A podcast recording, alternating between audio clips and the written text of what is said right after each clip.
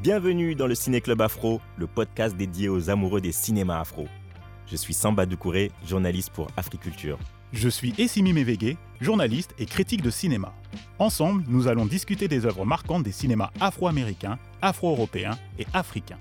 Le Ciné Club Afro, c'est une émission live enregistrée sur l'application Clubhouse. Vous pouvez nous rejoindre pour débattre autour du film ou de la série que nous avons choisi de mettre à l'honneur.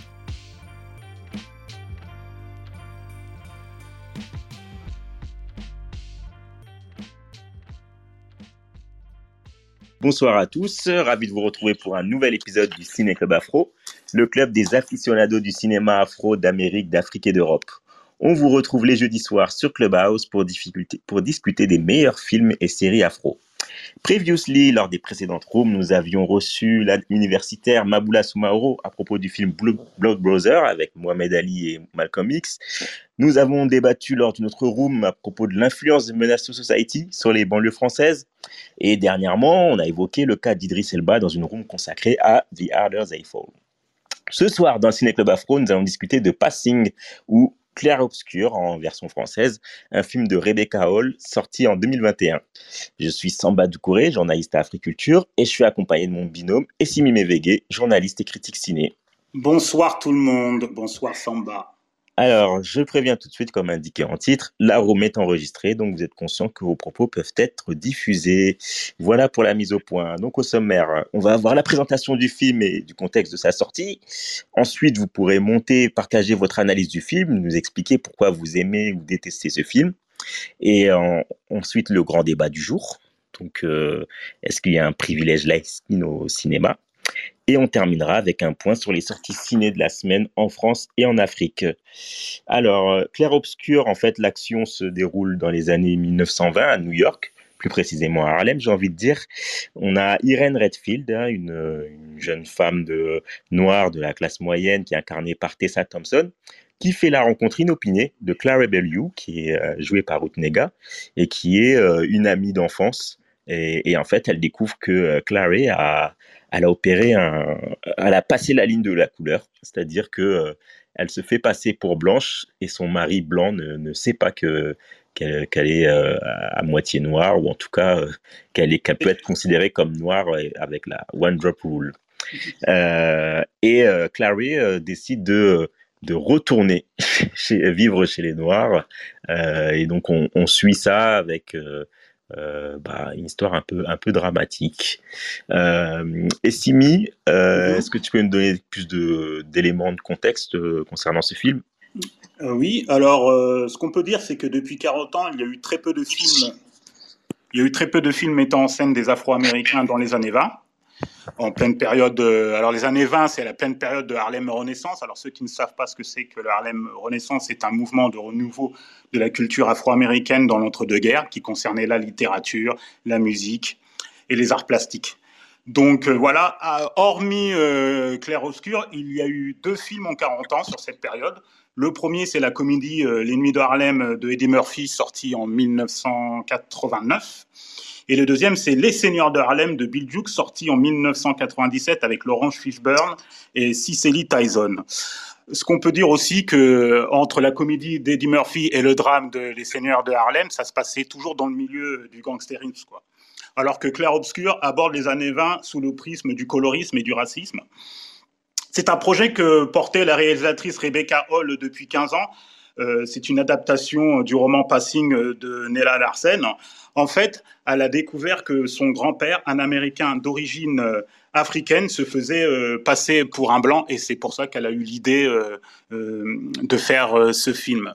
Voilà ce qu'on pouvait dire en gros sur Clair Obscur de Rebecca Hall. Tu veux que je donne aussi mon point de vue avant de... Bah, allons-y, allons, allons-y, allons-y. T'es bien lancé. Donc, merci, va, merci. Clair, Clair Obscur respecte les codes du cinéma des années 20 avec essentiellement des plans fixes on a une caméra qui bouge très peu de son axe.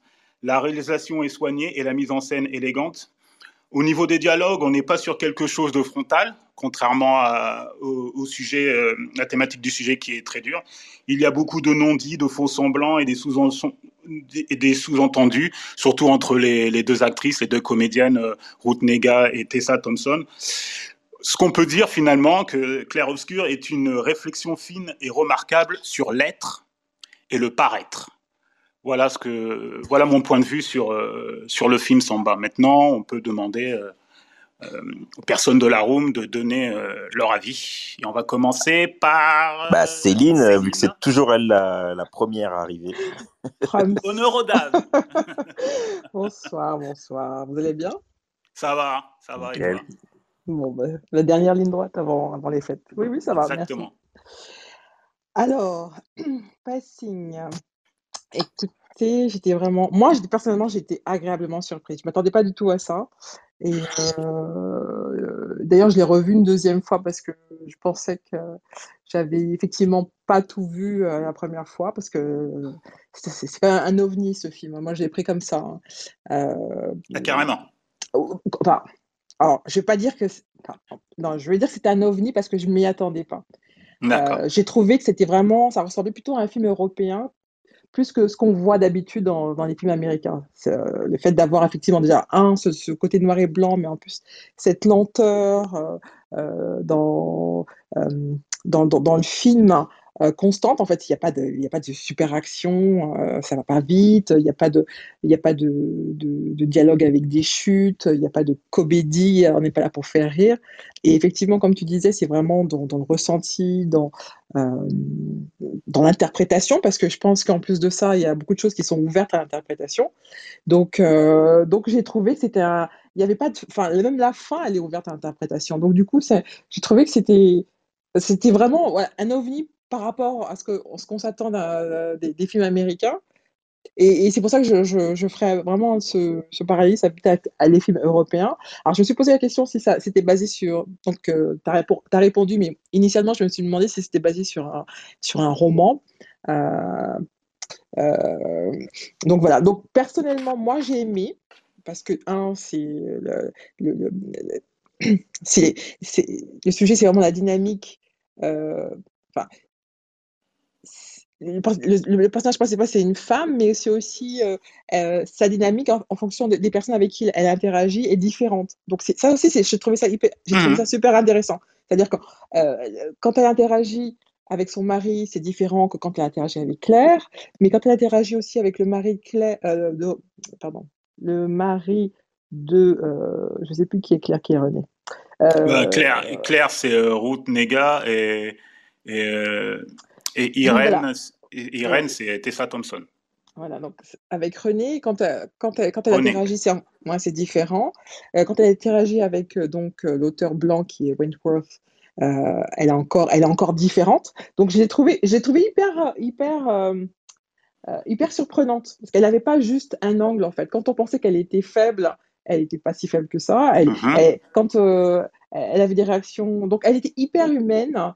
Euh, mhm. hyper complexe. Euh, euh, donc du coup, on n'avait pas, enfin, on pouvait pas avoir juste un avis. C'était pas un manichéen comme comme film. Exactement. On regardait ça et puis en même temps, on se disait mais peut-être que peut-être que ça va dans ce sens-là, mais en fait, non, pas vraiment. Elle aime, elle la déteste. Elle, admire, mais elle est jalouse d'elle. Ou est-ce qu'elle est amoureuse d'elle ou elle n'aime plus son mari? Enfin, c'était très complexe comme film en fait, hein, mine de rien. C'était très léger, sans sans avoir de sans rentrer frontalement dans la thématique du sujet, parce que c'est le passing, le racisme, les années 20, euh, euh, la situation des Afro-Américains euh, pendant cette période-là. Harlem, en plus, on est, comme je l'ai dit, on est en pleine période de, Harlem Renaissance. donc c'est tout, c'est tout ça en fait. Et comme tu le dis, c'est c'est très subtil en fait. C'est très subtil. Sauf la scène. franchement, moi, je l'ai pris vraiment comme une claque. Hein. La scène où elle se retrouve euh, enfin, euh, c'était les, premières scènes en fait où elle rencontre le mari euh, de René et du coup elle découvre que son amie se fait passer par une blanche et que son mari déteste les noirs ou les nègres, enfin on va dire. Mais, mais, mais, mais, mais, elle aussi, elle se fait passer pour, elle se fait passer pour une blanche au début. Voilà, et du coup. Alors, et elle est très surprise que, que Claire, que quelqu'un la reconnaisse en plus. Et ben moi, je n'avais pas compris tout de suite ça, si tu veux. Parce ah que, non, mais... non, ça, c'est quand elle l'a elle, elle dit euh, verbalement que là, j'ai compris. Mais c'est vrai que je ne comprenais pas pourquoi elle se cachait au tout début.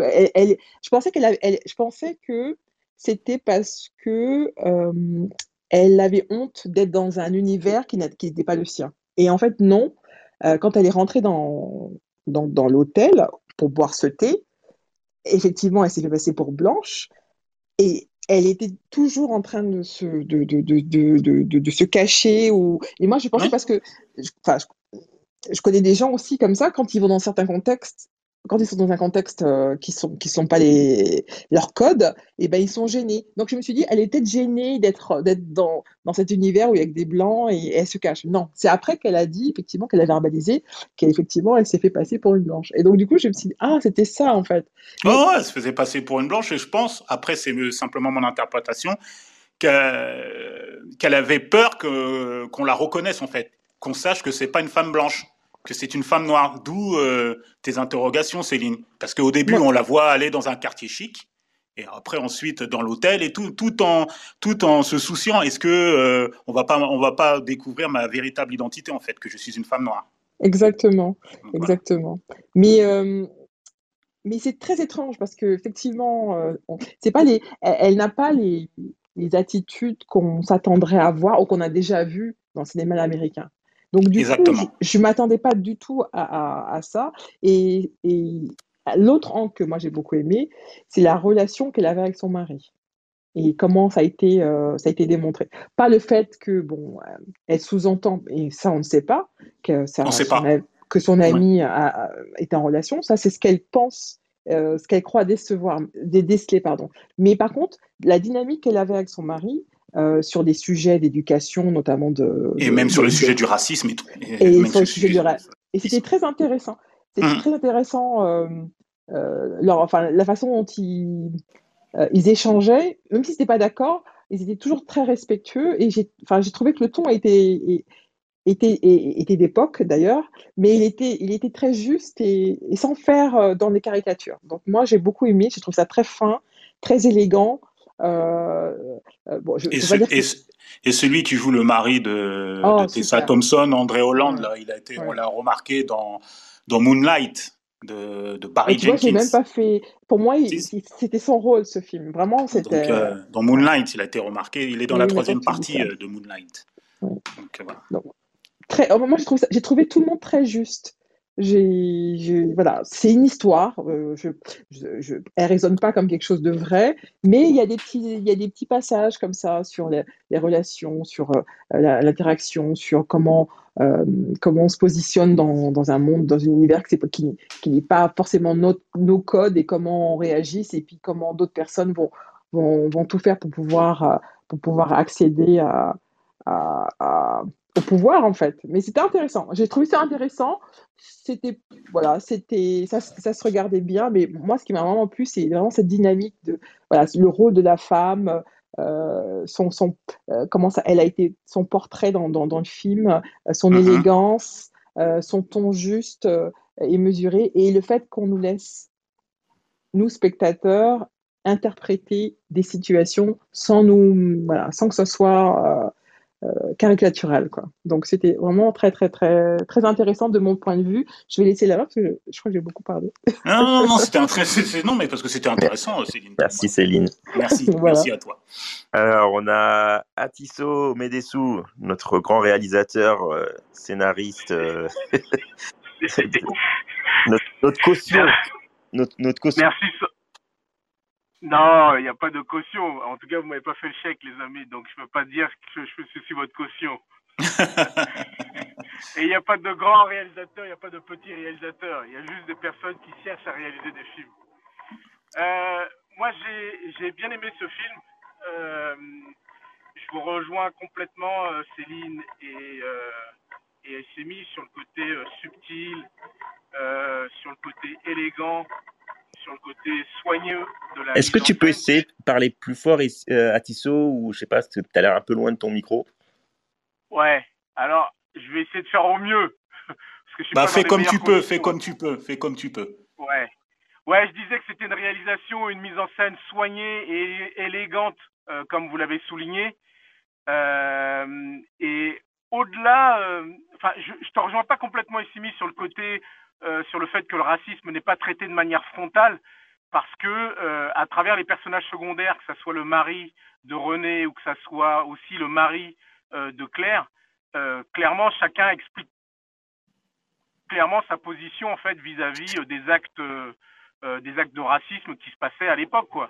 Oui, mais sur un thème sur, sur, sur, sur, un thème comme ça, à Tissot, tu vois que d'habitude, on a l'habitude d'aborder de, manière frontale ce, sujet-là, euh, tout au long du film, quoi. Après, qui est par moment des dialogues euh, euh, entre, les, personnages sur cette question, ce qui est logique au vu du contexte et de la période. Mais moi, je, pensais, surtout au début, avec la scène du mari de, de, de Ruth Nega, qu'on allait, qu'on allait y aller franco, quoi. Or, c'est pas le cas, en fait tout au long du film. Je m'attendais à un, petit peu plus, euh, euh, un film beaucoup plus manichéen. Or, ce n'est pas le cas. Je ne sais pas si tu es d'accord avec ça, avec moi ou pas, Tissot. Tu peux ah. ouvrir ton micro là. Je l'ai coupé un moment intérieurement parce que ça faisait du bruit. D'accord. À Tissot. À Tissot? En bas à droite. Et il, connaît. Bon, bon, c'est pas grave. on, reviendra vers lui tout à l'heure. Alors, euh, on a alors euh, certains Sony, euh, d'autres l'appellent Chaka, d'autres l'appellent Cédric. Il est monté, je crois que c'est la première fois qu'il vient dans notre room. Sony, qu'est-ce que tu as pensé du, film? En bas à droite pour voir ton micro. Ah Allô? Ouvre ton micro en bas à droite. Ah. Bon. Ah il n'a pas encore compris. Bon, on va passer à, Aïcha qui, elle, connaît très bien comment ça marche. Aïcha, euh, tu as vu passer? Euh, Oui, je l'ai vu bah, quand il est sorti. Euh, à part la photo du film qui est juste magnifique, non, pas du tout. Ah. ah. Vas-y, je vais laisser Sony. Chacun, Sony, ouvre ton micro en bas à droite. Non, je vais laisser Aïcha, elle a commencé, je passe après. D'accord. Aïcha. Ok. Euh, ouais, du coup, euh, j'ai pas du tout aimé le film. Euh, sur le fond, uniquement sur la forme, quand je, parle de la forme, je parle de l'esthétique, mmh de, du choix des plans. j'avais, j'avais noté quelque chose qui a été confirmé par la suite par la réalisatrice, le fait qu'elle ait pris le parti de filmer des scènes avec Claire René quand elles sont ensemble sur le même plan et qu'une fois que leur relation s'effrite, on les voit que de manière solo. Et, mmh et enfin, je trouve que c'est des choix hyper intelligents, hyper subtils. Mais ouais, sur le fond, j'y arrive. Au fait, j'y arrive pas. Le l'intrigue, leur leur problématique, je pense c'est le fait que ça n'arrive pas à me toucher.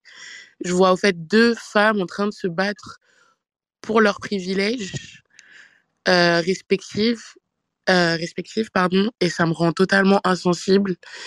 Et je pense que c'est pour ça que j'ai pas pu adhérer et que ce, ce, ce film, il faut, enfin, genre, je le regarderai une fois, mais je reviendrai pas dessus au final.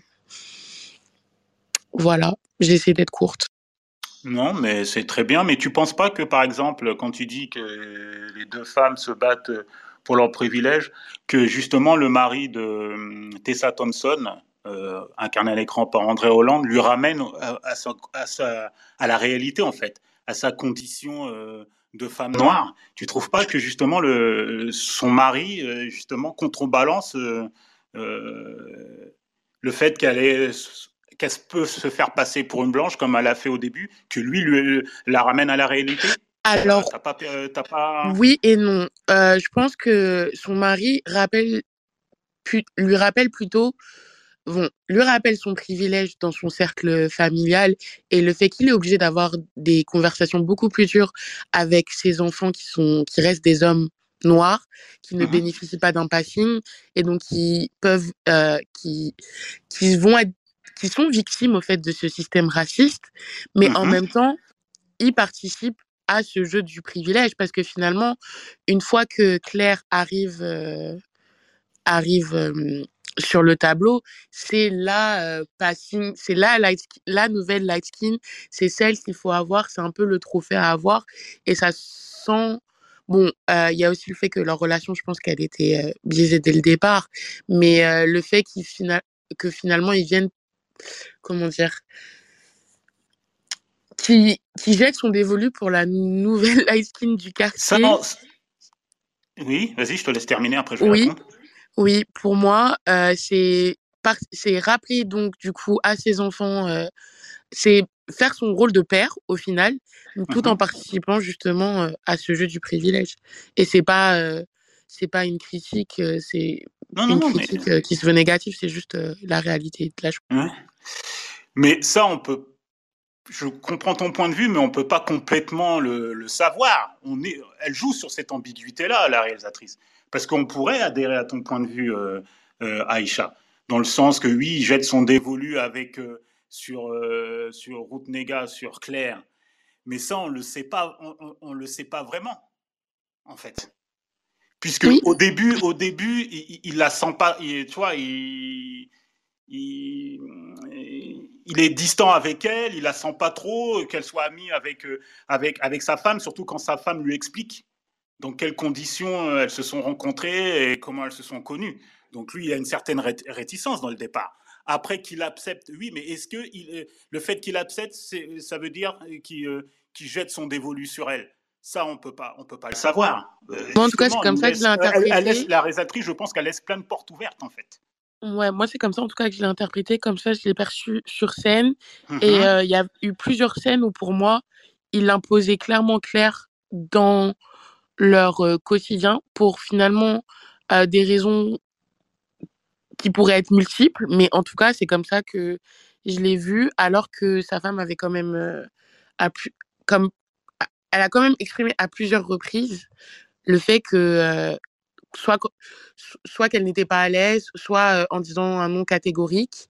Mmh Et rien que ça, qu'on qu'on soit d'accord ou pas mmh sur, sur le pourquoi du comment. Mmh euh, pour moi, ça, ça joue à. Ça joue à. Comment dire Pour moi, il a joué le jeu de cette rivalité euh, light skinienne, si je puis dire. Mmh Surtout que lui aussi, c'est un light skin aussi. Hein.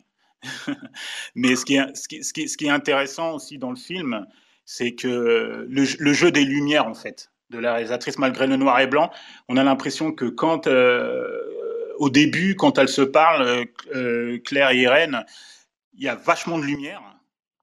Pour montrer qu'elles se faisaient passer pour des blanches, y a, elles sont très éclairées. Et quand elles sont de retour dans, dans enfin, quand, quand, quand, quand, Irène va rentre chez elle avec son mari et que, et que Claire s'introduit un peu dans la communauté noire parce qu'elle vient de Chicago, elle, côtoie pas le milieu de Harlem afro-américain, on a l'impression qu'il euh, y, a moins, y, a, y a moins de lumière en fait, et on accentue plutôt sur le côté, euh, le, le, côté noir en fait, la négritude des personnages. Je sais pas si tu as remarqué ça, Aïcha, ou je sais pas si quelqu'un dans, dans, la room a remarqué euh, ça, ce jeu de lumière là.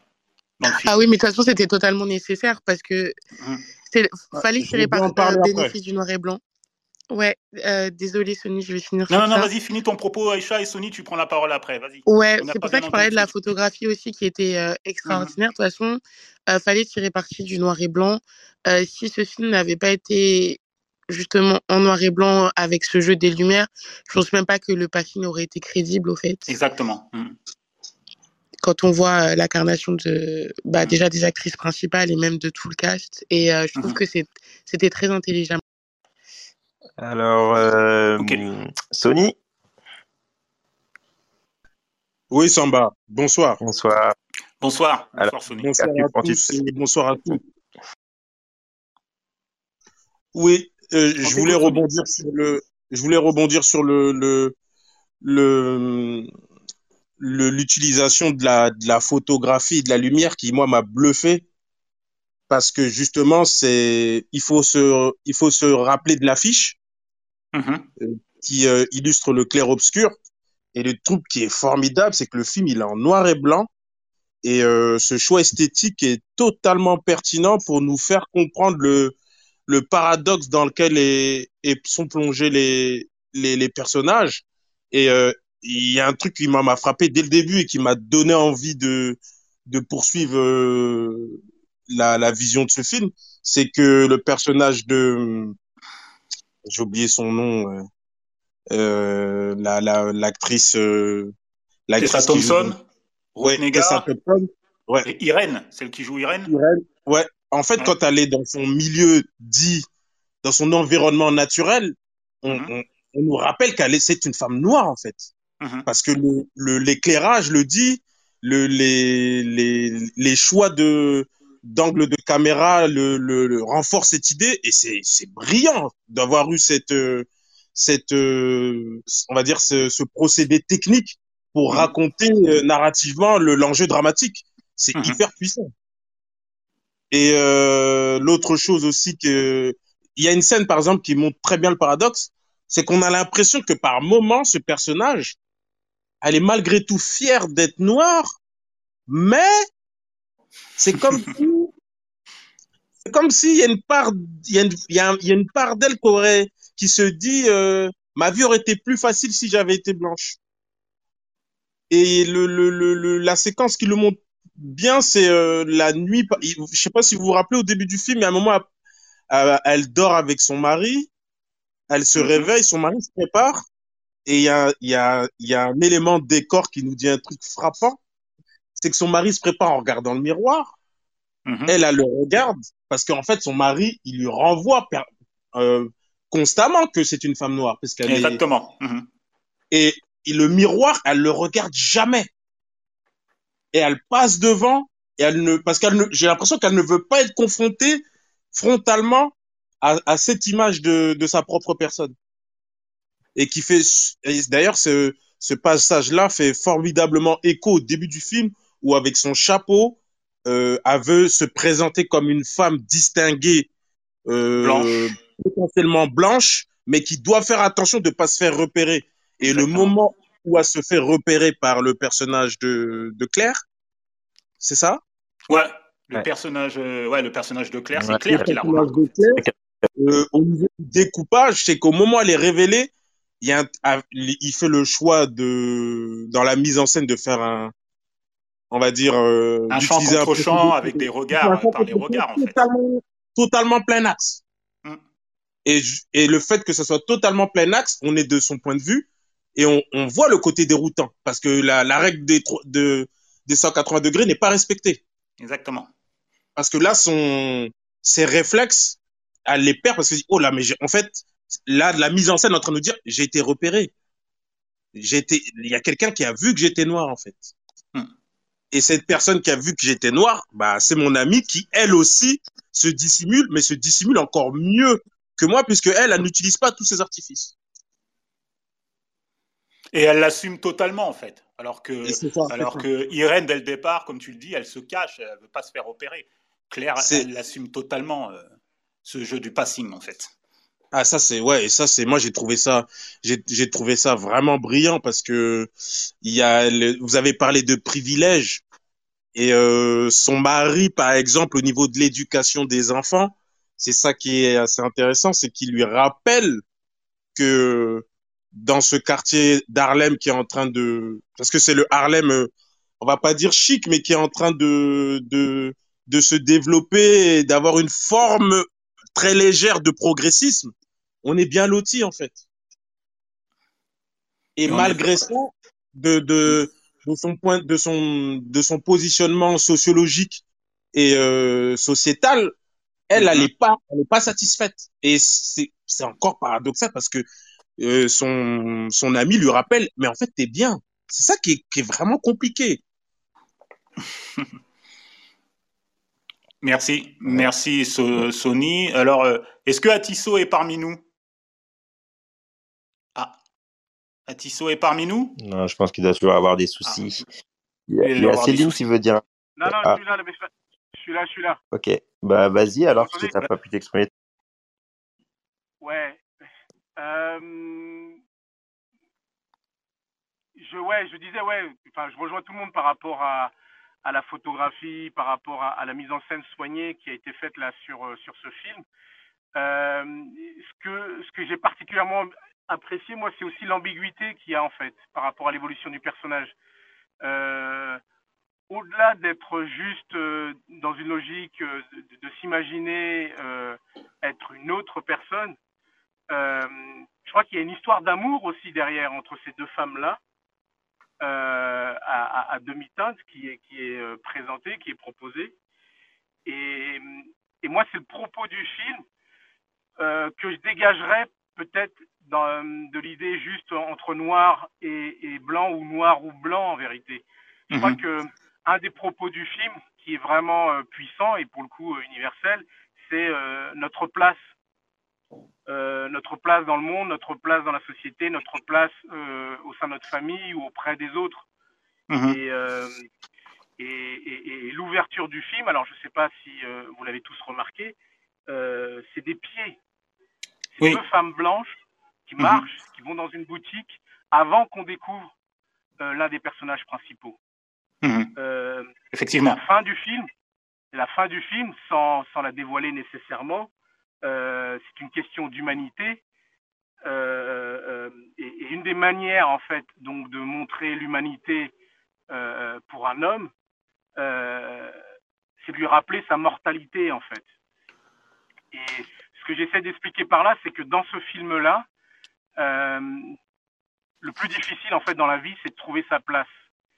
Et, et, quand on la trouve, il faut faire en sorte de ne pas avoir un, un, caillou dans sa chaussure, en fait. Et euh, moi, voilà, moi c'est une des philosophies en fait que j'ai que j'ai trouvé dans ce film-là que je trouvais intéressante. Et, euh, et... au-delà du privilège, quoi, entre vouloir être blanc ou être vouloir ou être noir ou s'assumer euh, comme on est, mm-hmm. c'est d'être vraiment en phase avec qui on est à tout instant, ou en tout cas de se rapprocher de qui on est véritablement, quoi. Mm-hmm. D'accord. Et moi j'ai une question pour toi, Tissot, sur le plan technique. Je sais pas si tu as remarqué que comme je l'ai dit en introduction, euh, qu'elle utilise les mêmes codes euh, que le cinéma des années 20. Tu vois, que c'est beaucoup de plans fixes parce qu'elle n'utilise pas euh, la, manière de, filmer des longs travelling ou elle aurait pu utiliser un drone ou grue. elle reste vraiment sur des plans fixes, la caméra qui bouge très peu de son axe. Euh, vraiment comme si tu regardais un film euh, des années 20, des années 20 aujourd'hui, mais avec une qualité de lumière, de mise en scène un petit peu mieux. Mais elle est, elle est, elle est restée toujours dans ce cadre-là. Je sais pas si tu as remarqué ça ou pas. Oui, oui, oui, ouais, ouais, si, si, dans le découpage technique, oui, oui c'est quelque chose de, de, de, très soigné, hein, de très élégant. Et par rapport au noir et blanc, c'est pour ça que c'est assez plaisant en fait de, de, voir ce type de film. Euh, ce qui est intéressant en fait quand on utilise du noir et blanc, c'est les nuances de gris en vérité. Ouais, et elle joue là-dessus. Mhm. C'est juste, enfin voilà, parce que je sais plus qui est-ce qui était intervenu euh, euh, sur le fait que ce serait plus crédible, en fait, donc euh, d'être en noir et blanc. Euh, c'est Aïcha, c'est Aïcha.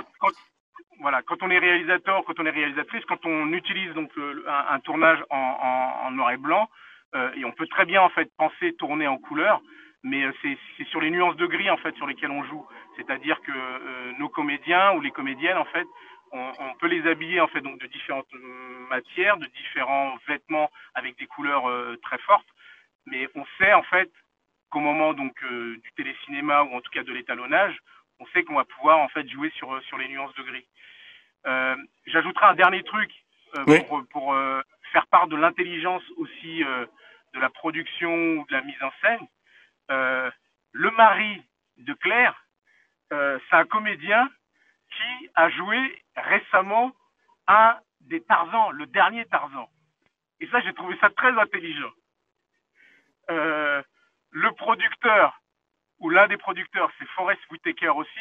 Ouais, ouais, Forrest il y a une vraie exigence, il y a une vraie exigence euh, artistique euh, sur, euh, oui, sur, à la fois sur le casting et sur, sur le propos du film en fait. Mmh. Alors, alors, celui qui joue le mari de Claire, c'est le comédien qui s'appelle Alexander Skarsgård. C'est voilà, celui dont tu cites qui a joué, euh, qui a joué quoi, Tarzan, c'est ce que tu viens de dire? Ouais, il a fait un des derniers Tarzan. L'un des derniers Tarzan. Moi, je trouvais ça amusant. Il a fait aussi, ouais, il était dans, les, euh, dans la série euh, True Blood aussi. Voilà, c'était un mmh, D'accord.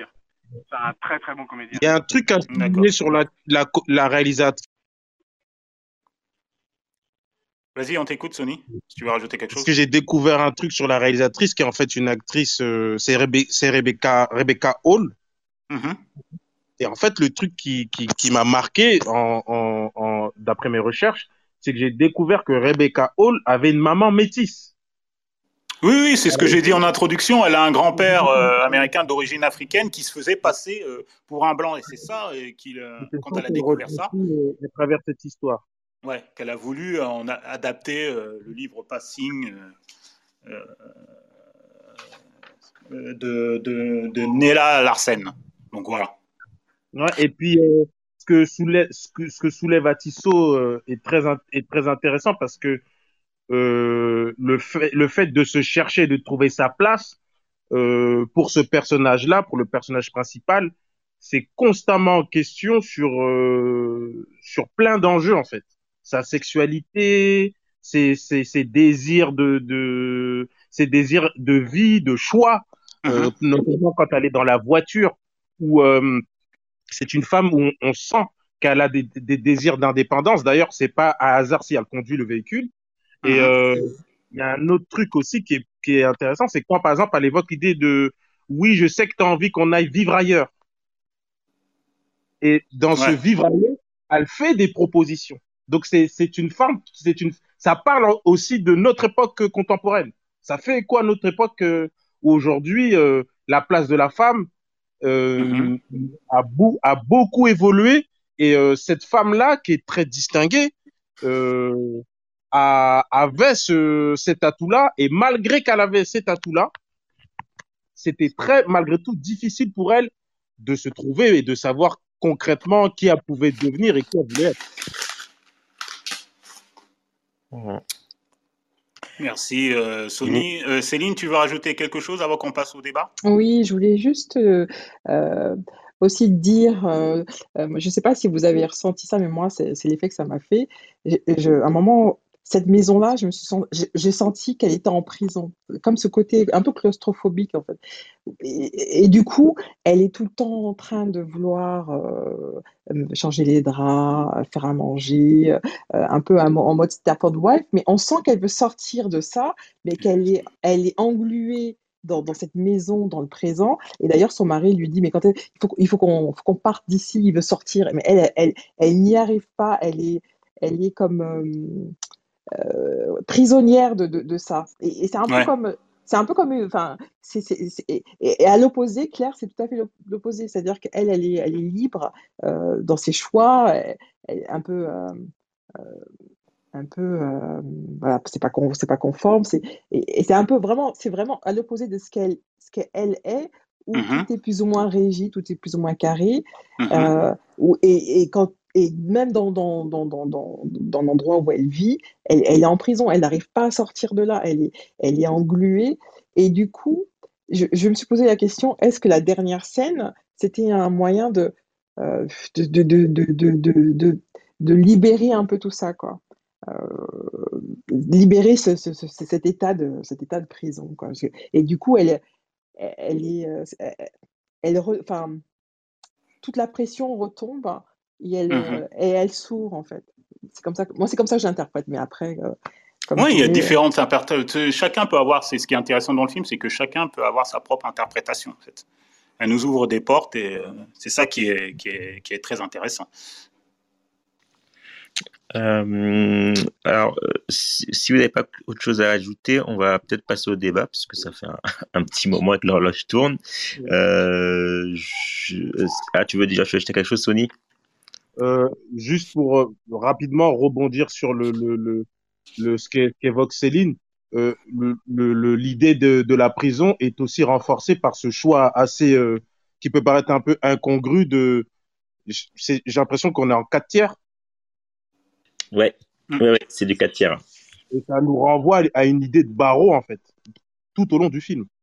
Euh, L'enfermement est, est, est constant. Et euh, ce que ce qu'évoque euh, Céline, euh, je pense que même les choix de, de, de lieux et de décors qui sont choisis sont, sont là pour illustrer ce, cet enfermement qui est, euh, qui est...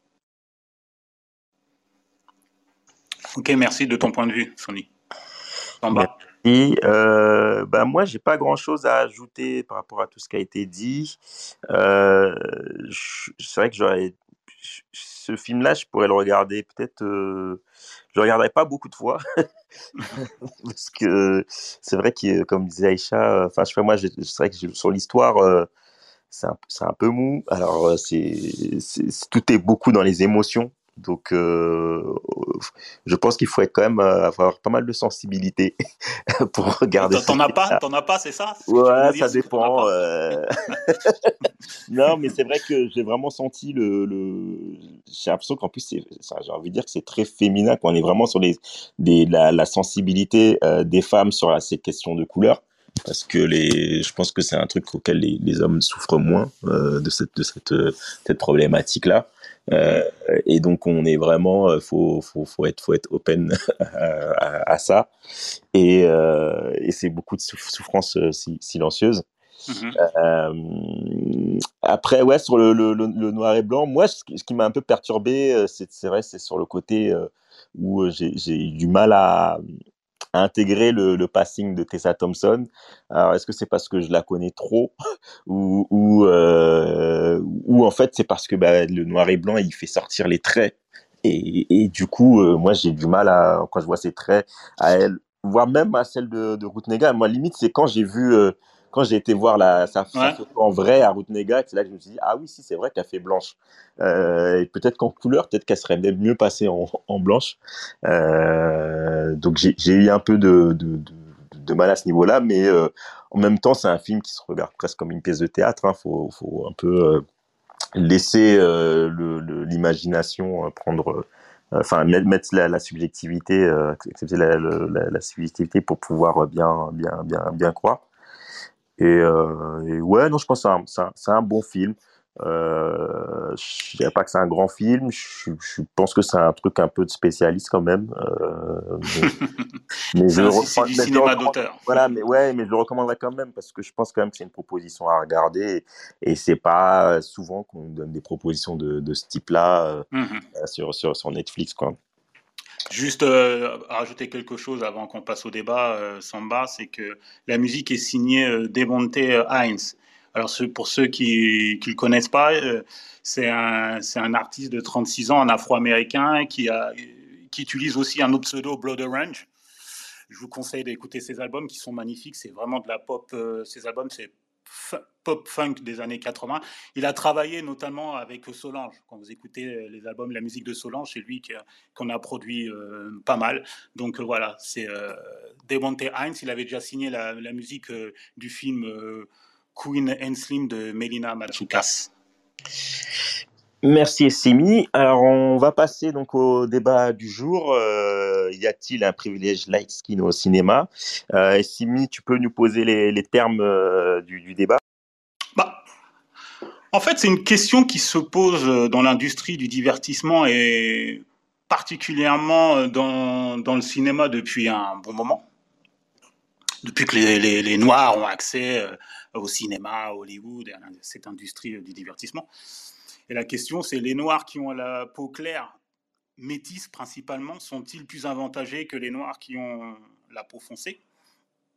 Un sentiment que beaucoup de gens peuvent avoir si, on compare... Euh, si on compare cette industrie du divertissement à l'industrie euh, de la mode, euh, à la publicité et même à la musique via les clips vidéo.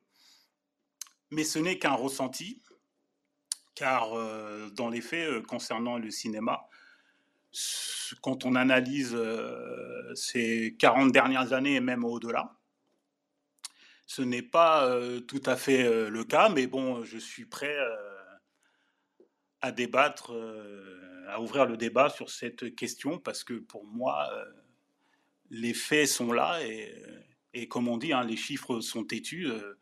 tous les faits et les chiffres démontrent le contraire. Mais bon, moi, je suis prêt à débattre. T'es prêt pour la bagarre. je suis prêt à débattre de ce sujet-là. Et, j'aimerais bien avoir les avis et, ceux même ouais. qui sont dans la room. Hein, ouais, il y a du, lever, y a du monde. Euh, je pense qu'il y a pas mal de monde qui a envie de, de, de réagir. Ouais, N'hésitez pas à lever la main pour donner euh, votre point de vue. Alors déjà dans le dans le stage, est-ce qu'il y a quelqu'un qui, qui a, envie de donner son avis? Euh, Moi juste, est-ce que tu peux répéter la problématique? Parce que j'ai vraiment beaucoup de mal.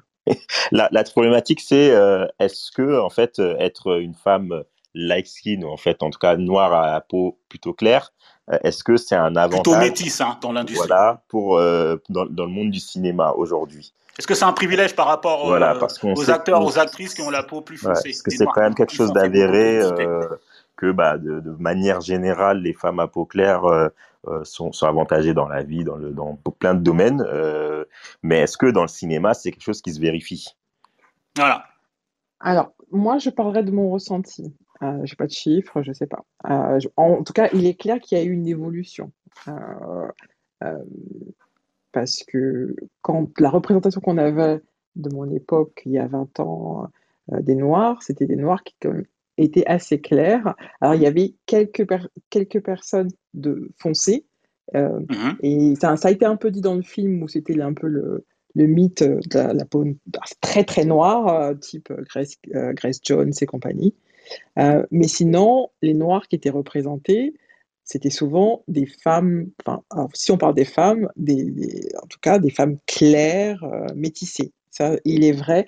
Mais ce n'est plus, je dirais, c'est plus ce qu'on voit. Hein. Maintenant, je pense qu'il y a une grande diversité des couleurs et des formes, parce que maintenant on voit des mmh femmes aussi, euh, pas forcément, euh, euh, c'est pas, pas des, des, des, des, comment dire, des formes de femmes blanches qui ressemblent à des noirs, c'est plutôt voilà, des, des, femmes noires, quoi, donc avec les formes qui vont avec.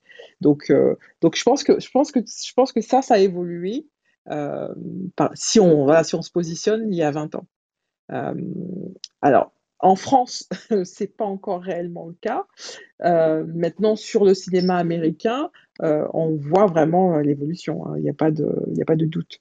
Mais, mais bon, je ne suis pas spécialiste dans le domaine, donc je préfère laisser la place à, ceux qui évoluent dans, dans, dans, l'univers.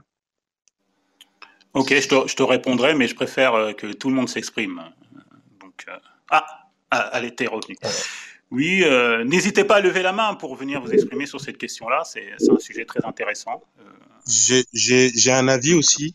Vas-y, tu peux le donner. Après, Aïcha, ça, serait aussi intéressant d'avoir ton avis, ton point de vue, et Atisso aussi. Et d'autres, hein. euh, n'hésitez pas à lever la main et venir discuter avec nous. Ouais, ça serait bien que les gens qui sont là, avoir un panel large. Ouais, exactement. Ce serait intéressant d'avoir. On, on, perçoit la chose, parce que c'est une hum. question qui est super intéressante. Mais déjà, moi, il y a un truc que j'ai remarqué à titre personnel. Euh, j'ai l'impression déjà que ça bouge plus vite pour les hommes noirs que pour les femmes noires foncées. C'est-à-dire que l'industrie le, a plus de facilité à mettre en lumière des, des, des, des hommes de couleur foncée, euh, au même titre que les hommes noirs qui sont clairs, alors que chez les femmes, et comme ça, euh, une, une actrice comme Viola Davis c'est hyper importante parce que son, son éclosion a permis de d'élargir un peu le, le paradigme de la de, de l'idée qu'on pouvait se faire de, de la femme noire parce que on, on s'en rend même pas compte hein, mais euh, chez euh, chez le, le, le, le, spectateur on va dire blanc mm-hmm. ça fait un effet où c'est vrai que on n'en voit pas beaucoup des femmes noires foncées. Moi, j'ai une amie comme ça qui un jour m'a dit, eh, j'avoue, euh, Viola Davis, euh, ça fait du bien de, de, voir une actrice comme elle. Parce que les femmes noires, euh, elle me l'a dit sans complexe, hein, c'est toujours des, des meufs très jolies, claires, comme si elle était en train de me dire que on peut pas avoir de femmes noires foncées très jolies et en plus, on va dire qu'elle a ça une forme de sexualisation et de exotisme euh, un peu négrophile qui, qui posait problème en fait, mais qui est, je pense, qui est, est clairement conscientisé par Hollywood. D'ailleurs, euh, il y a un film qui le montre très bien, c'est que Black Panther de, de, de, de, Ryan Coogler, on sent que le mec s'est dit euh, non mais il faut qu'on représente tout le monde parce que le le l'afro c'est euh, c'est différent. Il n'y a, a, pas, a pas de métis hein, dans Black Panther. Ouais, mais justement, il, il, moi je pense qu'il a fait un effort de se dire il faut qu'il y ait des, des Africains, enfin même si c'est des Américains pour la plupart, mais il faut des Africains. Non, c'est un casting euh, de, la diaspora noire, il y a de tout. Ouais, et voilà, il y a de tout. Et j'ai trouvé ça, je, on va pas dire courageux, c'est un gros, mais on va dire euh, consciencieux de sa part. Mm-hmm. Là où, euh, franchement, euh, euh, je sais pas pour vous, mais vous regardez même les les les les, les shows américains euh, de séries et de sitcoms euh, dans la représentation, les castings et les femmes étaient, on va dire, majoritairement des, des actrices claires. Et il y avait très peu d'actrices femme noire euh, un peu plus ouais. Je suis, je suis, je suis d'accord avec toi en plus. Enfin, moi, c'est vrai que c'est, moi, mes, mes souvenirs, euh, c'est plus dans, vers les séries. Et, euh, et c'est vrai que quand on se souvient bah, de la vie de famille, là, Steve Urkel, euh, euh, des séries comme Moesha ou, ou Sister Sister, même. Oh, Moesha, il y a des femmes noires dans Moesha, tu vois. Ouais, tu vas pas mais dire c'est quand même, c'est une light skin. Ouais, mais c'était quand même des femmes, je trouve, plus, plus clair. Moi, tu sais, euh, quand j'étais. Ah, mais on est toujours le plus. Tu sais, on est. Tu sais, Samba, on est toujours le plus clair de quelqu'un. On est le plus clair de quelqu'un, c'est vrai. Mais je pensais, par exemple, moi, je pensais qu'aux États-Unis, ils étaient tous euh, euh, teint, teint, teint marron, euh, brown, voire clair, et qu'il n'y avait pas. il n'y avait pas de gens euh, noirs foncés, quoi. Je pensais que ça n'existait même pas aux États-Unis. Quand j'en voyais un, euh, j'étais à chaque fois surpris dans les, dans les, dans les, dans les films.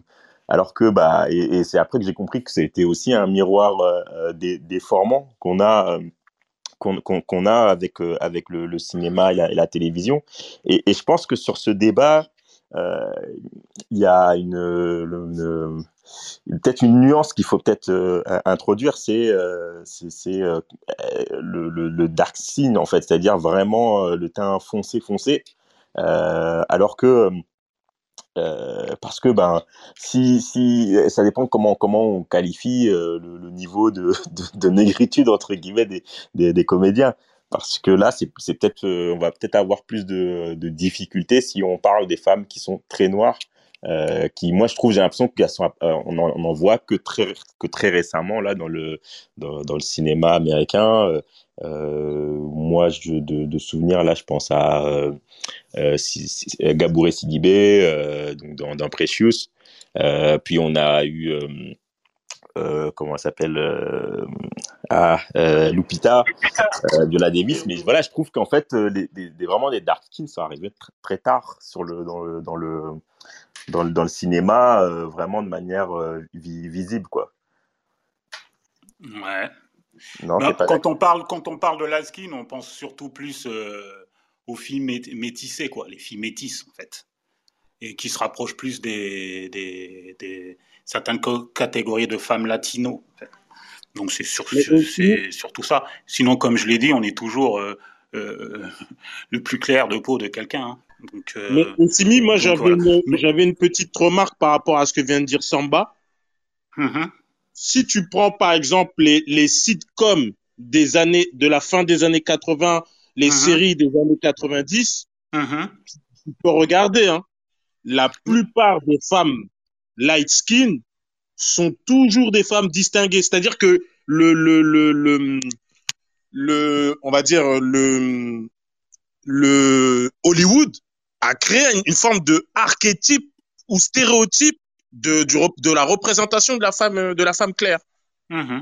C'est hyper dérangeant. On prend la, la, la, la sœur dans Cosby Show. On prend la, la, la tante dans La vie de famille. On prend, euh, comment elle s'appelle? La, la Hilary dans ah, Le Prince de Bel Air. On prend euh, la, la, la, la, la, la, la compagne de Benton dans, comment elle s'appelle, euh, Urgence c'est mm -hmm. elles sont tous elles sont tous enfermées ou du moins utilisées dans un dans, dans un j'ai dit archétype mais en fait pour moi c'est un stéréotype qui est toujours le même et si tu regardes en parallèle les rares femmes euh, on va dire euh, dark skin qu'il y avait à l'époque on va dire représentaient quelque chose qui n'était pas du tout de ce ressort et ça et au bout d'un moment, ça pose problème. On se dit, mais euh, vous êtes en train de montrer quoi là sur la sur ces femmes-là de, de la communauté? Ouais, mais je, je laisse les gens s'exprimer parce qu'après, je réponds. Il y a Zara qui est montée. Voilà, Zara, bonsoir. Salut Zara, ça fait. Bonsoir. Ah, je voulais mentionner ah. un point. Euh, bah, mais... Ah oui, vas-y Aïcha, vas-y Aïcha et, et, et après Zara. Désolé Zara. Désolé Zara. Pas de problème, t'excuses pas, dis. euh, du coup, une...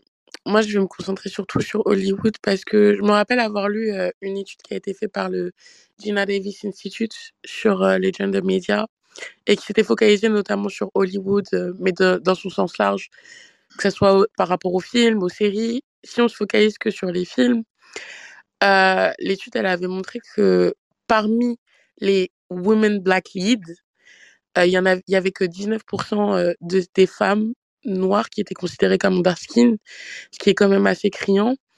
Et même si je et, si je sors de ces dernières de cette dernière décennie là et que je m'attarde aux actrices actuelles génération Z type Zendaya, Yara, comment elle s'appelle l'autre là? Amanda Stenberg, combien de light skin ou biracial de ce type pour combien de brown skin ou dark skin tels que comment elle s'appelle celle qui jouait dans dans Blackish? Marseille? Ah, j'ai un doute. Tracy et non non non non Marseille Martin ah oui en fait. hmm. et, et, et, même il y a eu plusieurs enfin plusieurs. Moi je pense à deux polémiques où justement le choix des actrices a été ont été des, des, des, actrices biracial ou light skin, mmh employez le terme que vous voulez, alors que les histoires prêtaient justement à la, à, à la mise en écran de mmh femmes dark skin. Mmh typiquement, très récemment, euh, dans euh, The Harder They Fall, ça a fait une grosse polémique. Euh, il y a encore quelques années, c'était The Hate They Give Us. Non. The, the Hate You, the, the hate you Give. The Hate You Give, exactement. justement, où le, où, qui est basé quand même sur la datation d'un livre et où le personnage principal est une, est une adolescente brown skin dark skin et on a privilégié une Amanda Stenberg. Donc, euh, je sais pas, j'ai très hâte de t'entendre par rapport aux données chiffrées par rapport à l'industrie Hollywood à ce niveau-là et que même si je m'attarde aux, aux actrices brown skin qui ont été mises à l'écran dans les films, finalement, c'est toujours le même archétype, c'est toujours la même facette, c'est-à-dire celle qui souffre, celle qui est dans le trauma permanent ou celle qui struggle, au fait. Et, et quand tu vois les actrices light skin, il y a une plus grande diversité par rapport au profil mis à l'écran. Donc, est-ce qu'il y a un colorisme dans Hollywood? Aujourd'hui, euh, j'en suis convaincue à 100%. Ok, euh, je répondrai ensuite. Euh, Zara? Qui prend des notes. Zara, bonsoir. bonsoir. Ça fait plaisir de t'entendre, Zara. Ça fait longtemps que tu n'es pas venue parmi nous. de même. je suis très contente d'être là. Vas-y, on t'écoute. Alors, euh, ouais, en gros, je voulais parler d'un truc en deux parties. Euh, alors, l'aspect euh, plus histoire européenne coloniale, c'est la mmh classification des femmes noires par les colons. Mmh en fait, on, on, on, a il y a ce, ce stéréotype dans l'inconscient collectif qu'en fait les femmes noires pendant le au temps des colonies, c'était euh, juste euh, la Vénus noire. C'était euh, juste Sartieu, Bartman. Mm-hmm. sauf qu'en fait, ces, ces, connards avaient des classifications, en fait. Ils avaient des mm-hmm. rankings. Mm-hmm. Et ils le faisaient, ils avaient trois catégories.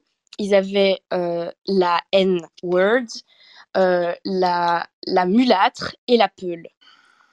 Et je trouve que ça, ça, c'est un truc assez important à prendre en considération après quand on voit dans euh, le, le, milieu de l'art comment après euh, ça, ça, ça imply, enfin ça a impacté quoi. Mmh. Et donc en fait, la, la N-word, c'était l'animal, l'animalisation, euh, mmh le nez proéminent, les fesses proéminentes, les seins proéminents, mmh et elle était vraiment le plus bas de l'échelle. Puis mmh ensuite, tu avais la Peule, qui en fait était, c'était souvent des Éthiopiennes, par exemple, euh, grandes, fines, mmh très fins, mmh et en fait, euh, qui avaient, selon leurs critères, des traits occidentaux, mais qui avaient le malheur d'être noires. Et la mulâtre, c'est comment peuvent être aussi belles, mais elles sont belles parce qu'elles ont une part blanche en elles, mais malgré tout, en fait, une part d'elles est noire donc elle reste en fait impure. Et c'était le, le, euh, la propagande coloniale envers les femmes noires. Mmh Et je trouve qu'en fait, ça, de, ça a un lien avec, euh, par exemple, vous avez cité Grace Jones, ou euh, l'avènement en fait des modèles noirs sur les podiums de la haute couture. Ouais, mais là, tu nous, là, tu nous parles de la mode. Là, là on est sur, plus sur le cinéma, en fait. J'y viens, j'y viens. C'est pour, pour, ça que j'ai dit, en fait, mmh. globalement, euh, la haute couture a euh, mis en avant ce que le stéréotype colonial appelait les peuls. Mmh. Et après, tu regardes, tu vois, dans le milieu de l'industrie de la musique, tu vois en fait que c'est le stéréotype de la fille métisse, en fait, qui est mmh. souvent l'objet de désir, c'est Beyoncé, c'est Rihanna, c'est trois points de suspension. Et euh, le cinéma n'est pas euh, euh, dépourvu en fait de ces mêmes stéréotypes. Mmh parce que il y a vraiment ce truc de de Viola Davis en fait dans How to Get Away with the Murder. Mmh elle, elle, joue un personnage politique, elle joue ce personnage quand elle enlève ses perruques, quand elle pleure, euh, mmh de par rapport à sa couleur de peau, par rapport à euh, euh, son phénotype. Mmh Elle est vraiment une des rares personnes, une des rares actrices à avoir eu un rôle lead. Parce qu'en fait, Shonda Rhimes, si on reprend après, par exemple, son, son parcours, bah, t'as Scandale. Mmh Et là, on parle en fait d'une meuf light skin aussi. Et à la fois, quand tu disais, Simi, euh, on est toujours le light skin de quelqu'un, mais en fait, aux États-Unis, il y a vraiment de one drop rule aussi. Oui, oui bien sûr. Qui, a, qui a un impact. C'est qu'en fait, euh, aux yeux des Blancs, c'est des Noirs. Exactement. Et en, fait, les débats de light skin, dark skin se fait majoritairement euh, dans la communauté afro-américaine. Dans la communauté afro-américaine, exactement. Mm. Mais c'est là où on voit encore cette inégalité des light skin face aux dark skin.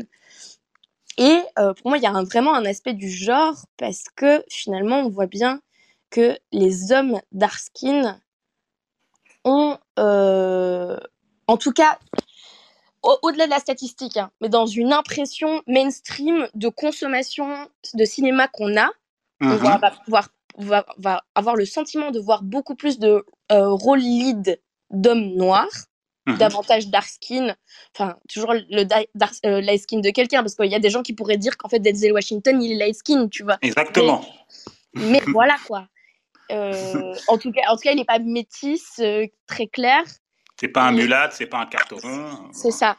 Et et en fait, pour des femmes noires en rôle leader, c'est beaucoup moins le cas en fait dans beaucoup moins le cas dans l'aspect mainstream bien évidemment qu'on peut citer des cas on peut se donner euh, une liste de films et se dire mais non ce film là ce film là ce film là mais euh, il y a aussi ce truc de euh, d'ouverture au cinéma au-delà des films indépendants au-delà des films niches qu'on peut se donner.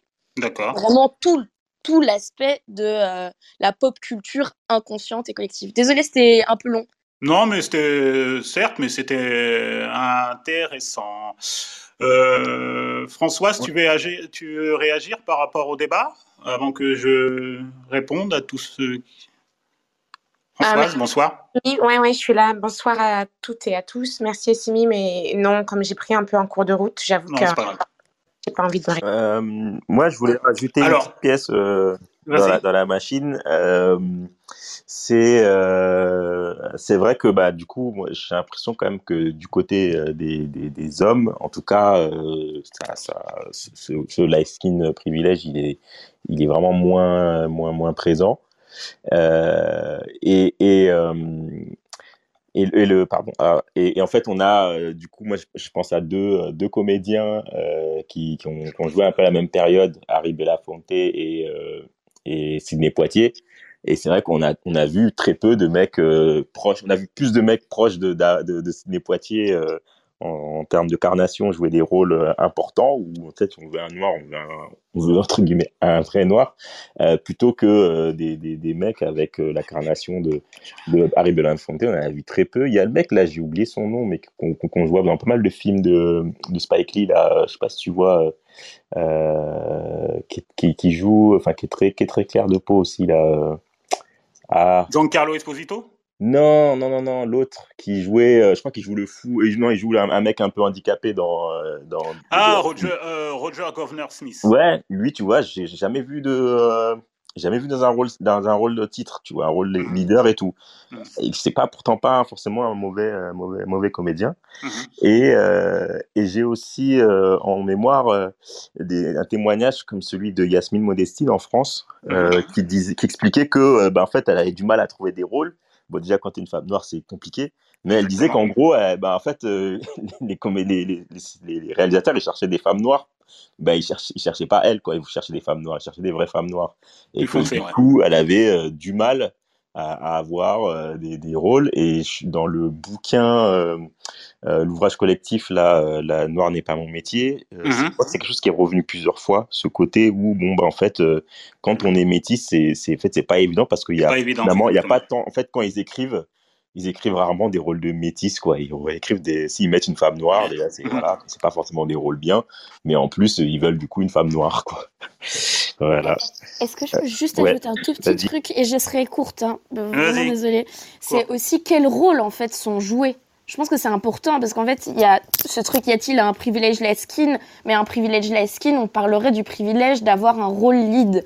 Parce qu'il y a vraiment aussi ce gros problème dans les séries et dans les films de la meuf de transition, qui est souvent une meuf euh, noire ou une meuf euh, métisse, qui est vraiment le personnage principal, il est fou amoureux d'une meuf blonde, il est, elle est l'objet de ses désirs euh, pendant toute mhm. la trame scénaristique, et puis après, comme il peut pas l'avoir, ben en fait, il va être avec une, soit une meuf asiatique, soit une meuf latino, soit avec une meuf noire, et puis après, ah ben en fait, il va retomber dans les bras de, du rôle lead, qui est une meuf blanche, blonde aux yeux bleus, et donc c'est quel rôle aussi elle joue? Exactement. Oui, mais ça c'est un autre problème parce que ça concerne pas simplement les Laskins, ça concerne ça concerne les Afro-Américains en général en fait. Ça concerne pas simplement les femmes noires, ça concerne aussi euh, euh, les hommes noirs. Euh, bon bah je vais répondre hein, parce que j'ai écouté toutes les interventions. Euh, j'ai remarqué que vous avez cité beaucoup dans les séries les personnages light skin, alors qu'il y a aussi dans les séries que vous avez cité des personnages dark skin. Il faut savoir que dans Le Prince de Bel Air, quand même, euh, la mère, euh, tante Viviane, c'était une dark skin avant qu'elle se fasse remplacer, mais pas pour des questions de, carnation, mais des embrouilles avec Will Smith. Après, en fait, il y a très peu de rôles en général pour les femmes noires. Donc, donc on n'en voit pas beaucoup depuis 40 ans. Ça a un petit peu évolué euh, à partir de, quand il y a eu la polémique de Oscar So White. Mais si on regarde les films, les, films et les séries dans les années 80, 90, 2000, et après 2010, quand, quand, euh, quand il y a eu euh, Kerry Washington avec Scandale, vous avez parlé de Viola Davis, aujourd'hui Issa Rae, et aussi Regina King aussi qui a émergé grâce, grâce aux séries. Euh, quand on analyse euh, les rôles et les films et les séries qui ont été attribués aux, femmes, euh, il n'y a pas eu tant de, a pas eu tant de femmes light skin qui ont eu de rôles importants en fait. Il n'y a pas eu autant de tant de métis qui ont eu des rôles importants dans les films et les séries. Et je pense que, comme je le disais au début, c'est beaucoup de vos ressentis en fait. Parce que quand tu analyses dans les années 80, déjà il y avait que le Cosby Show qui était populaire. Donc, Coach Bichot, bien sûr, il y a, Denise qui est light skin, il y a sa grande sœur aussi qui est light skin, il y a la petite, là, euh, ah, je me rappelle plus de l'actrice qui est, qui est dark skin. Alors après, je sais pas, Claire Extable, est-ce qu'elle est dark skin, light skin Comme je l'ai dit, on est toujours le, le, euh, euh, des de, quelqu'un. Quand il y a Campucho, c'est partagé. Campucho, quand vous regardez les, les, actrices qui sont dans Campucho, c'est un mélange. Quand on arrive dans les années 90, vous citez euh, Le Prince de Bel Air, mais il y a une autre série qui a, qui a inspiré Friends, Living Single. C'est euh, kiff kiff. C'est 50-50, mais je pense qu'il y a plus de dark skin que de, que, que, que de light skin. Euh, je sais pas, euh, Samba, tu cites Moisha. Moi, je considère pas que euh, Brandy, c'est une, c'est une light skin. Et euh, quand tu regardes aussi. Elle n'est pas dark skin non plus, tu vois. Non, mais comme je te l'ai dit, on est toujours, on est toujours le light skin de quelqu'un. Donc, tu peux. Moi, on peut me considérer que je suis un light skin aussi. Donc voilà, par rapport à toi, par exemple, Samba. Et puis il y a des mais qui sont plus C'est de, de, de, manière générale, tu vois, même. Donc, donc voilà, et dans le cinéma, et dans le cinéma, euh, dans les années 90, à part euh, Libéry, euh, Skin, il y avait qui? Il y avait Alberi, et euh, on peut mettre Jada Pinkett, on peut mettre aussi qui Tu vois, je, je, je, cherche, hein, parce que moi, des dark skins qui ont eu des, rôles importants dans les films dans les années 90, et c'est au moment où émerge le cinéma, principalement le cinéma afro-américain, émerge dans les années 90 et eh ben c'est là qu'émergent les Angela Bassett, euh, les, Viola Davis, euh, les Teresa Randall, les Regina King, les Vivica E. Fox, les Kimberly Elize. Dans les années 80, c'est là qu'émerge aussi au cinéma euh, Oprah Winfrey, euh, qui émerge aussi euh, Whoopi Goldberg, qui, émerge plein plein d'actrices euh, euh, dans, dans, les films, même ce qui se traduit aussi au niveau des récompenses. Ça continue un petit peu dans les années 2000, ça continue aussi un peu dans les années 2010. Mais là, dans les années 2020, parce que vous me citez la nouvelle génération, je ne sais pas qui, si c'est Aïcha qui me citait euh, ou alors c'est Sony qui me citait euh, Zendaya, qui me citait Amanda Sternberg, mais il y a le contrepoids en fait. Il y a des jeunes actrices afro-américaines, je peux te citer Kiki Lane, je peux te citer euh, Adjo Naomi King, je peux te citer euh, Deborah Oyorinde, je peux te citer Tusso Bendou, je peux te citer plein d'actrices noires qui arrivent dans les séries euh, et des films. Et si tu fais euh, en termes de nombre, en fait, et en termes de, entre guillemets, de rôle important, et en termes de, de, récompense, euh, il y a plus de rôles pour les dark skins au cinéma et en série que pour les light skins. quand on reprend ces 40, ces 40 dernières années, avec, quand tu analyses les films et les séries, les succès qu'ont plus certains films et certaines séries, et les récompenses, on récompense plus une, euh, un personnage comme Darskin euh, que Lightskin. Il n'y a qu'à voir le nombre de femmes noires depuis Alberi, qui est la seule métisse qui a eu euh, un Oscar en 2002 jusqu'à aujourd'hui. Tout le reste, c'est que des femmes noires Darskin qui ont, qui, ont eu, qui ont eu des récompenses aux Oscars. Non, il y a Dorothée Dandridge qui a eu un Oscar. Je te parle depuis 2002. Non, Dorothée Dandridge n'a pas eu d'Oscar. Elle, a été elle a été nominée. Elle n'a pas eu d'Oscar. Dorothée Dandridge n'a pas eu d'Oscar pour Carmen. Elle a été nominée. donc, euh, donc voilà. Après, oui, vous avez vos ressentis, euh, je l'accepte.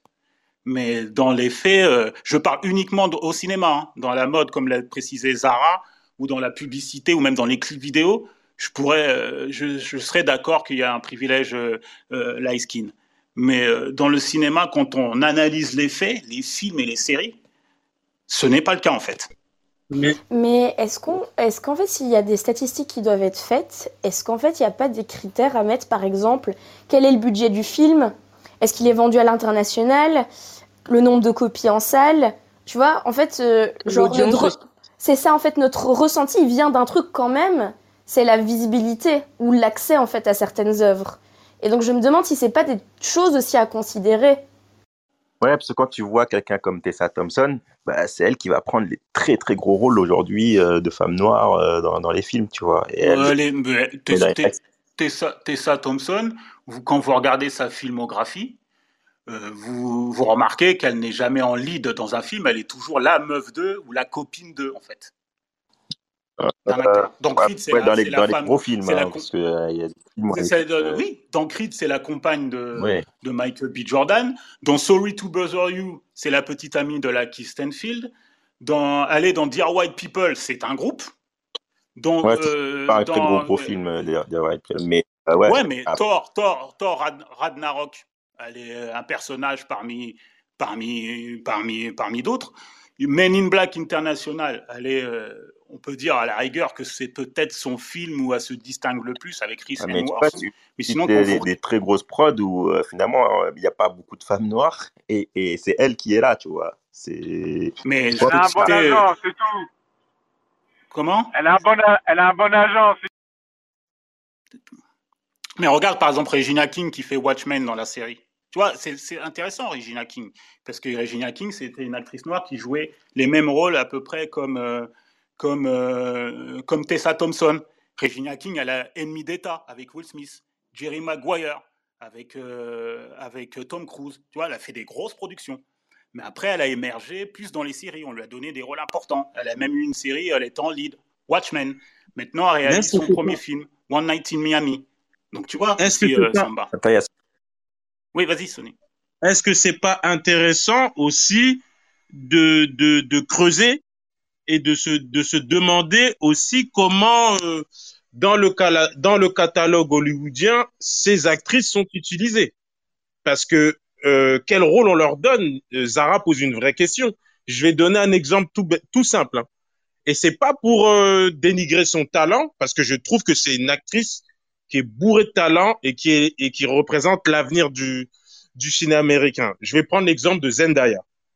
Oui. Zendaya, euh, est à la place où elle doit être, et mm-hmm. elle a la considération qu'elle mérite. On mm-hmm. peut pas lui enlever. Mais mm-hmm. je suis, je, je sais pas, hein, c'est, c'est, c'est plus fort que moi.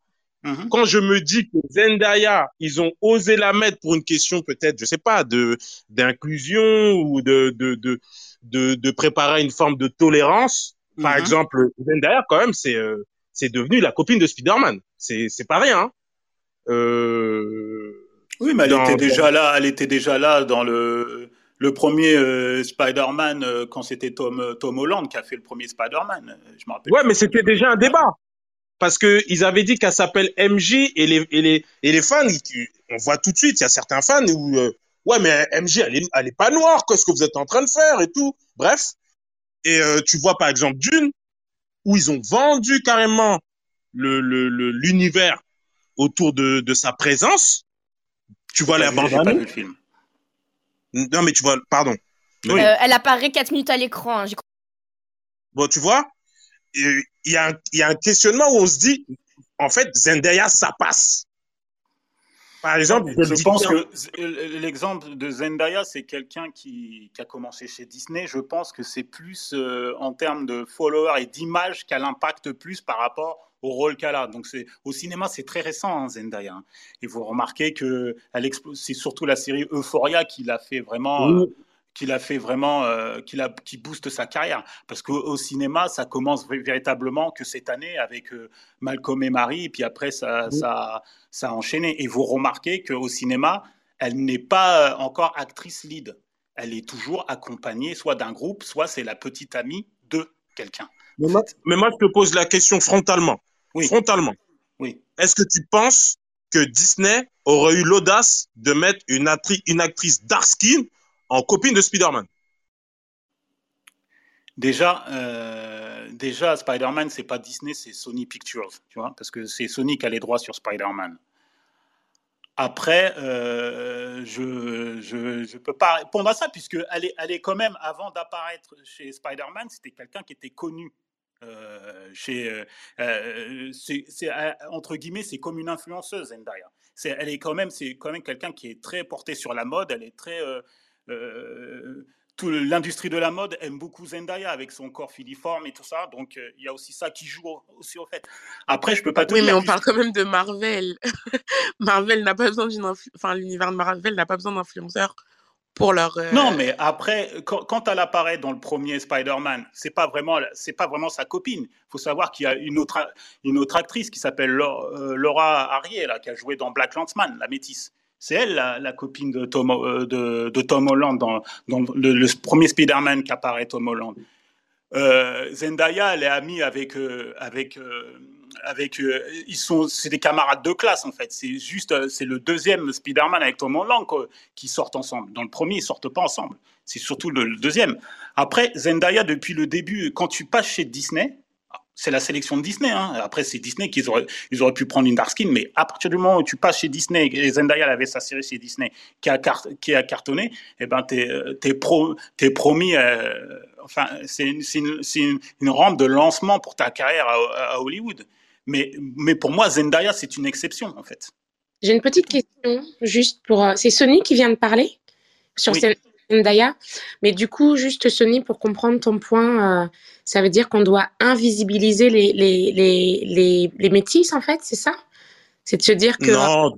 chaque fois qu'on qu'on veut mettre en avant une, une métisse euh, ou, une, ou une actrice qui soit claire de peau, il faudrait finalement systématiquement qu'on ne la prenne pas et qu'on prenne une femme plus foncée de peau. Est-ce que c'est ça, est-ce que c'est ça l'idée que, tu avais en tête en fait quand tu dis ça? Non, ce que je suis en train de dire, c'est que je suis persuadé que à l'heure actuelle, Disney et, euh, Sony, qui on veut, parce qu'ils s'arrangent en fait. Hein. Spider-Man, c'est un emprunt. Ils ont prêté, il appartient à Sony, ils l'ont prêté à Disney. Je pense que le studio n'est pas encore prêt à mettre en avant en fait, s'ils font ça, ils vont faire ça bien. Par exemple, Lupita Nyong'o, qui est la compagne de Black Panther, mm-hmm. ça passe parce que c'est la compagne de Black Panther. Moi, je me mens. Pour moi, j'ai mon avis là-dessus. Je me mens même pas. Ils, ils oseront jamais faire une intrigue où euh, il y a une idylle entre Thor et Lupita Nyong'o. Je le dis comme ça. C'est vrai que c'est pas. Enfin, on n'y est, pas, encore, là. On n'est pas encore là, c'est vrai. Mais c'est intéressant de parler de Disney et d'où vient euh, Zendaya, parce que Zendaya, donc, elle, elle faisait la série Shake It Up sur Disney Channel. Mm-hmm. Et je pense qu'à la même période, tu avais une série avec une meuf qui est plus foncée qu'elle, qui s'appelle China Anne McClain. Mm-hmm. Et, euh, et, en fait, euh, elle, elle était role lead mais vous voyez, enfin, c'est, elles sont plus dark skin que Zendaya, mais c'est comme mm. euh, Raven, quoi, phénomène Raven. Faut, la, source, c'est Disney. Ils vont les chercher très jeunes et après, ils les brandent sur 10 euh, ans, 15 ans. Ils ont des contrats très très longs. Mm-hmm. Mais moi, je me dis, il y a aussi un problème de branding initial. En fait, bah voilà, Anne McLean, je sais pas ce qu'elle fait depuis. Peut-être que je, je, me trompe. Je crois qu'elle a, voilà, j'ai Google rapidement, elle a joué dans Descendants. Non mais mm-hmm. euh, voilà quoi. Euh, donc, euh, donc en, en gros. Bon exemple pour China, mais ouais, euh, enfin, elle est retournée dans la religion. non, mais ce que je veux dire, c'est qu'en fait, enfin, je, rigole par rapport à ta vanne, mais, en fait, c'est super triste parce qu'elle avait un rôle. Elle a un rôle lead. Elle a 15 ans, 14 ans au moment où elle fait donc cette série sur Disney Channel. Là, mhm. depuis, on sait plus ce qu'elle fait. J'ai envie de savoir, qu'est-ce qu'elle fait maintenant, et j'aimerais bien la revoir. Mhm. Et, euh, et, pareil pour euh, Phénomène Raven. En fait, euh, déjà, il considère que c'est un risky choice pour le jeune public d'identification pour un jeune public où on est vraiment genre en mode euh, colorblind, on est dans un lycée où tu as un groupe d'amis Benetton et tout et tout. Donc en fait, moi, je me dis que euh, c'est à la source. Pour moi, c'est la source au moment où ils font des castings très jeunes, des baby euh, acteurs comme ça, qu'il y a déjà la discrimination qui va impacter après tout le reste de la carrière. Ils prennent davantage des light skin. Ouais, enfin. Les ne te donnent pas forcément raison. Disney Channel, Nickelodeon, qu'est-ce qu'ils avaient qui qui était euh... si Keke Palmer. Ah mais euh, par, rapport à Disney, ah oui d'accord. Ah oui oui, oui. Par rapport à Disney, mais dans l'industrie cinématographique en général. Ah oui non non, non je parlais de Disney. c'est l'exception en fait. moi je pense juste à sur Nickelodeon, il y avait une série, c'était une meuf qui s'appelait c'était Keke Palmer. Et Keke Palmer, je pense qu'elle chantait et maintenant je sais pas du tout ce qu'elle fait. Elle tourne. Ah OK. Elle tourne des films. Ok, bah, tant mieux pour elle. Elle est dans le prochain euh, Jordan Peele. Top, trop bien. Merci pour euh, la news. Elle est présentatrice. Ouais, elle tourne, hein, tourne, hein, Kiki Palmer, elle tourne. Hein. Ouais, et puis il faut voir aussi euh, ce que va donner la suite de la carrière de celle qui va jouer la petite sirène, là. Je sais plus, c'est Chloé, la petite, là, j'ai oublié son nom. Chloé Voilà, donc peut-être que ça, ça va aussi être quelqu'un qui va contrebalancer un peu. Euh, il y a Léo qui est monté. Euh, oui, rapidement. Parce que, c'est vrai que là, ça fait à peu près une heure et demie, on, va, bientôt clôturer. Normalement, on clôture avant, hein, mais comme il y a de l'engouement, j'ai laissé. il y a de l'engouement, on est obligé de conclure. Vas-y, Léo. Vas-y, Léo. Ah je, vais être, euh, je vais être rapide, mais je vais juste rebondir sur des propos, parce que j'ai arrivé un peu en retard. Mais par rapport au, au, choix des actrices, c'est vrai que, que Disney a, mais un long, a une longue liste en vrai de actrices. Il n'y a pas que China, mais la liste est assez longue quand même sur le nombre d'actrices qu'elles ont pu prendre pour pas mal de séries notamment. Parce que sur les séries, ils, ils, y allaient un peu plus loin que les films parce que les films, on a eu un vrai travail qui a dû être fait d'année en année pour pas se retrouver avec des personnages qui, qui représentent des animaux. Mais en tout cas, en tout cas, par rapport à China, elle, fait elle a fait une série de super-héros. Donc, elle n'est pas partie très loin non plus, Black Lightning. Donc, elle a continué un peu dans, dans, les mêmes vagues que Zendaya et un peu le même parcours. Zendaya a été sélectionné par rapport à c'était Shake It Up et c'était euh, par rapport à la danse c'était vraiment un, une euh, euh, une danseuse assez hors pair parce qu'elle était déjà assez connue sur, sur les réseaux, notamment YouTube. Mmh et elle a été repérée notamment là-dessus. mais en tout cas, par rapport aux métis, notamment, qui sont très présents maintenant, ils sont même majoritaires, ma grosse question, c'est en fait l'exotisation qui est en fait qui est posée sur ces, sur ces jeunes femmes euh, métisses où on, on, les sexualise énormément, mais d'une manière assez euh, en mode on les met, euh, on, on, on, cherche cette mixité, mais euh, pour amener la mixité en fait. Euh, et en fait, on mélange le propos, en fait, on mélange mixité et, et, et le mot métis. Parce que dans la tête de beaucoup, j'ai l'impression, en fait, j'ai eu pas mal de discussions avec, avec des personnes autour de moi dans le monde du cinéma. J'ai l'impression que mixité dans leur tête veut dire blanc métis très mmh. souvent euh, et même pas euh, c'est-à-dire même pas une femme noire euh, de, de, de couleur de peau foncée mais de couleur de peau claire. C'est-à-dire en gros il y a un vrai blanchiment de, de des, des, imaginaires qui est fait en fait euh, dans leur tête en fait par rapport aux personnages. C'est-à-dire que c'est des personnes c'est des c'est des personnages qui sont issus eux-mêmes euh, d'une famille mixte. En fait, c'est mixité sur mixité sur mixité. en fait, euh, à la fin, à la fin, en fait, ça donne ce genre de ce genre de choix de personnage qui est vraiment très problématique. Et c'est pour ça qu'il faut déconstruire euh, notamment que euh, un, une personne métisse n'est pas forcément issue d'un parent blanc euh, et euh, d'un parent noir. Enfin, il, y a, il, y a y a vraiment une déconstruction à faire sur euh, le mot métis qui est en train d'être fait même dans la communauté noire et à faire du côté du cinéma. Euh, parce que même là, il y a un vrai travail. Voilà. Merci, merci de ton propos, Léo. Samba? Samba? Ah, pardon. Désolé.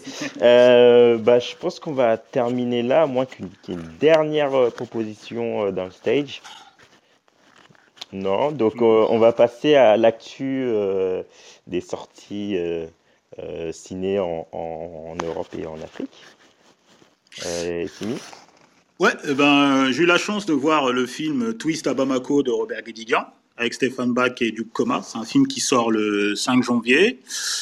Euh, c'est assez intéressant, je vous conseille d'aller le voir. Euh, voilà, je je peux pas vous en dire plus.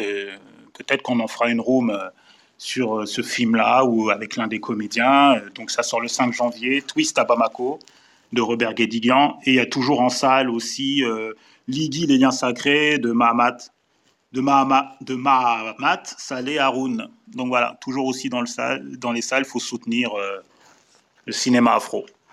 Toi, Samba. Euh, donc je rajouterais euh, deux sorties ciné euh, qui, du, du, 5 janvier. donc on a Traversé de Joël Akafou et on a Résidu de Meriwa Gerima. Voilà. Voilà. Ok, donc euh, c'était la dernière room de l'année, Samba. C'est ça, après une année 2021 euh, bah, chargée. Hein, bah, D'ailleurs, on est apparu sur ce réseau social euh, en, 2021.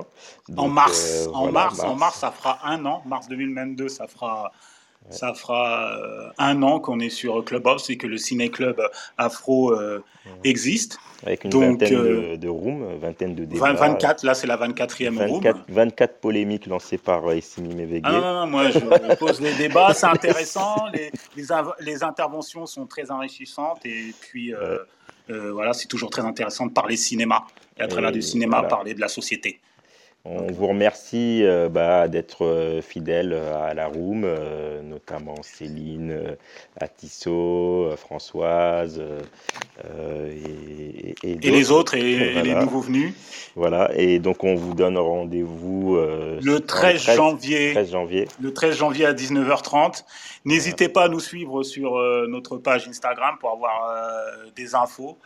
on mettra aussi les, on fera notre bilan de l'année sur euh, sur notre page Instagram les personnalités afro qui ont marqué l'année 2021 au cinéma et les films et les séries aussi qui ont marqué euh, l'année 2021 euh, au cinéma. Donc la prochaine room, Samba, c'est le 13 janvier. Il y a aussi la, playlist sur Spotify. Exactement, notre playlist pour la, de, la, de la saison 1 toujours sur Spotify. Vous pouvez écouter les titres des, des films dont on a parlé au Ciné Club Afro. Donc, euh, comme je le disais, la prochaine room, c'est le jeudi 13 janvier à 19h30 et on va parler de la série Insecure de Issare. C'est, euh, donc voilà. Et on va s'interroger, euh, est-ce que c'est une série culte ou, elle est, ou c'est une série qui est surcotée? Donc voilà, encore des débats qui, va être encore, qui vont être des polémiques. encore vifs, des polémiques. Passez de bonnes fêtes, reposez-vous, allez au cinéma et on se retrouve le 13 janvier à 19h30 et comme dirait l'autre, vive le cinéma. À bientôt tout le monde. Passez des bonnes fêtes. Prenez Merci beaucoup. Bonne fête. Et à l'année prochaine. Au revoir à tous et bonne fête de fin d'année. Ciao, ciao. À l'année prochaine. Au revoir tout le monde. Merci de nous avoir écoutés. Si vous voulez participer à l'émission, retrouvez-nous sur l'application Clubhouse dans le Ciné Club Afro, un jeudi sur deux à 19h30.